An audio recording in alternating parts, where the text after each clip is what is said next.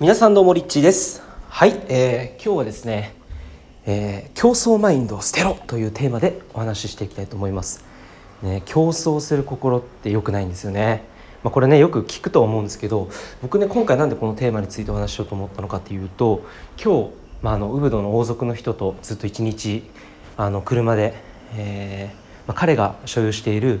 隠れ家というかもう本当に広い大きなめちゃめちゃ綺麗なシークレットガーデンっていうのが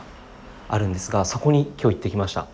でまあ彼とこういろいろウブドの街をウブドウブドの街というか、まあ、ウブドからスタートして、まあ、そこに行くまでの約2時間ぐらいですかね、まあ、道のりの中でいろんなこう景色とか、えー、見ながら、えー、車の中でいろんな話をしました。でその中でも僕が結構印象的だったのがバリは今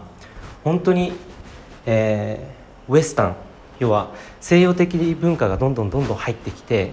あのすごく、変わってきてしまってると。でウブドってね結構ヒーラーとかヨガやっている人とか、まあ、結構スピリチュアル系の人が集まったり芸術家があの多かったりとかする街なんですが、まあ、そんな街でさえももう全然変わってしまったっていうふうに、まあ、彼は言ってたんですね。で、まあ、彼48歳でこう世界中いろいろこう旅をしていてで、まあ、今は奥さんがえ、いてで子供が3歳の娘さんがいるんですが、まあ、そんな彼がですね、えー、そういうふうに言っていたんですね。でなんで変わったのっていうふうに聞いたら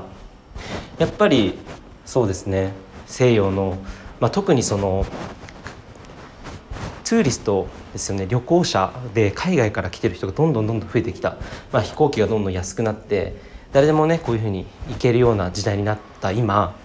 やっぱりこう海外からの旅行者がインバウンドですよね多くなってきているとどういうことが起こるかっていうとその町に住んでいた人たち現地の人ですねローカルの。彼らが要は売り上げを上げるためとかより、ね、人をこう集客していくためにやっぱりこう競争マインドになってしまっているという話だったんですよね。競争マインド競合他社とかなんてね聞いたことよくありますけどその競争マインドが全てを、まあ、こうダメにしていってるという言葉を聞いた時になるほどなって思いましたね。なのでこの競争じゃないマインドの時ってどういう時かっていうと、まあ、そのウブドからちょっと離れた田舎の方に走っていくと本当にこう窓の外をねこういうふうに眺めるだけでもこう近所の人たちが仲良かったり、まあ、子供たちが仲良く遊んでたりとかこう分け隔てなく横のつながりがこう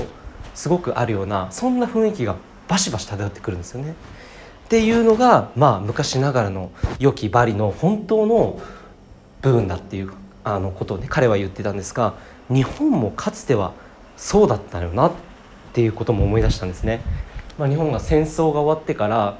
その西洋文化が入ってきてでいろんなね、えー、考え方だったりとか、えー、いろんなまあ教育も変わってきたりとかえー、例えば飲食店だってね海外のチェーン店が入ってきたりとかもう僕たちの衣食住っていうのは全て日本のもともとあったものから西洋文化に変わってしまったわけですよね。ってなった時に僕たち日本人って、まあ、やっぱりこう喋り方とかノリとかそういったものが海外海外のね白人みたいなノリになってきているということなんですよね。でこれはね一見こうそれだけ聞くと「え何言ってんの？日本人だよ俺は」とか「私は日本人だけどなんでそんなこと言うの?」ってえー、疑問にね思った方もいると思うんですが、まあ、でもやっぱりこう歴史を見ていくと昔の日本ってもっとね、あのー、やっぱりこう、まあ、話を聞いたところによるとやっぱ結構謙虚な人が多かったりとか例えば旦那って言われる人がね昔はいてそのお父さん世代の人たちですよね本当にこう心が広くて豊かでこういろんな人の何て言うんですかねみんなにとってのヒーローじゃないけどなんかそういう優しい人がたくさん街にいたらしいんですよ。そういう意味でも今やっぱりこう閉ざしている日本すごく社会が閉鎖的になってきて息苦しいストレス抱えている人が多くなって結果的にこう病人も増えて、ね、がんは今2人に1人っていう、まあ、結果的にそういう状況になっているってことは何かしら原因があるっていう事実があの見て事実を見ていく必要はやっぱあるんあるよなっていうふうに思うんですね僕は。でやっぱりウブドもそういうふうに変化をしていっていると、えいうふうにまあ彼は言っていたんですね。えー、皆さんこの事実を聞いてどう思いますかね？競争する心ってどう思いますかね？まあ競争することって結構いいいいことだってねいう男性の方とかも結構いそうですけどじゃあ実際のところそれが幸せを生むのかっていうとどうなのかってことですよね。なんかねこの間そのウブドのカフェに座って仕事してたら横に座ってた多分オーストラリア人かイギリス人かの、まあ、白人の男女がこう座っておそらくまあスピリチュアルの、えー、目覚めについての話をかなり熱く語っていたんですが、えー、男の人の方は自分の話をこうしていてでこんな目覚めがあったんだこういう話こういうことに気づいてこういうことだと思うんだよねみたいなことを言ったら女性の方はなんか噛み合ってないんですよね。なんか うんいや私は違うと思うみたいな。なんかうんうんうんみたいなそういう空気感がお互いの中にこうあった時にそういうスピリチュアルなものもやっぱ西洋的なところで考えていくとやっぱりなんかこう何か何が正しいかって善悪をもとにしたそういったスピリチュアルの教えっていうものが、まあ、広まっているからこそ何が正しい真実はこれがこれなんだみたいなね、えー、そういうふうなこういはあのいい論なんていうの議論になってしまうのかななんてねこう見てて感じたんですね。じゃあこれからどういうことが大事になってくるのかっていう話だと思うんですが、まあ、僕の個人的な意見としては、まあ、みんな違ってみんないいって金子みすずさんに収まると思うんですよね。やっぱりみんなそれぞれ人間として見た時に人類全体で人それぞれみんな持ってる才能とかもう考え方とか価値観っておそらく違うんですよね。でじゃあなそうなった時にじゃあどういうふうにしたらいいかこう社会ができていくかってなったらやっぱりその違いを、まあ、受け入れつつでもやっぱり幸せでいたいという人間の本質は変わらないと思うのでこれはいつの時代もやっぱ変わらないと思うんですよね。幸せでありたいとか本当に嬉しいとか楽しいとかワクワクとか愛情に満ちた感覚とかそういう感覚ってまあ幸せだと思うんですけどそういう感覚を感じられるよりこう分かち合えるそういう社会を目指しつつみんな違ってみんないいを楽しむっていうようなこう世界観だったらもっとなんかやりやすいのかなとかね、えー、思いました、ね、今からじゃあ昔の日本に戻れとかってねいうそういう話じゃなくて本当に今こういったいろんなものが変化してってる中で、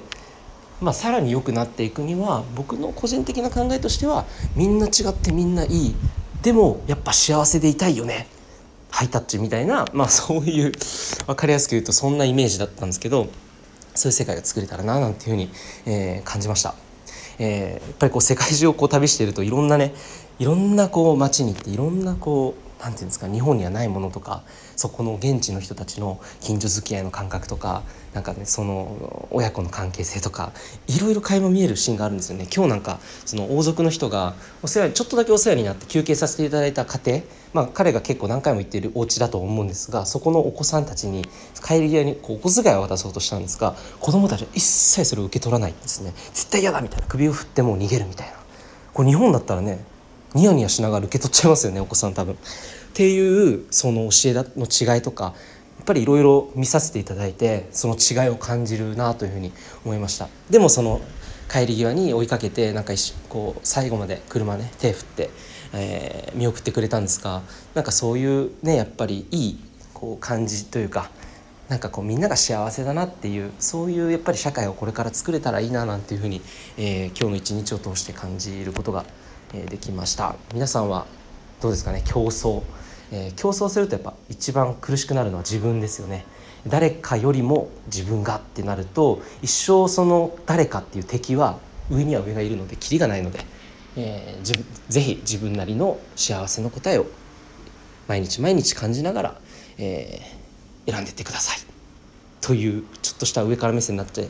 しまったら申し訳ないんですが、えー、今日の気づきはそんな感じです。はい、えー、それでは、えー、音声は以上になります。おやすみなさい。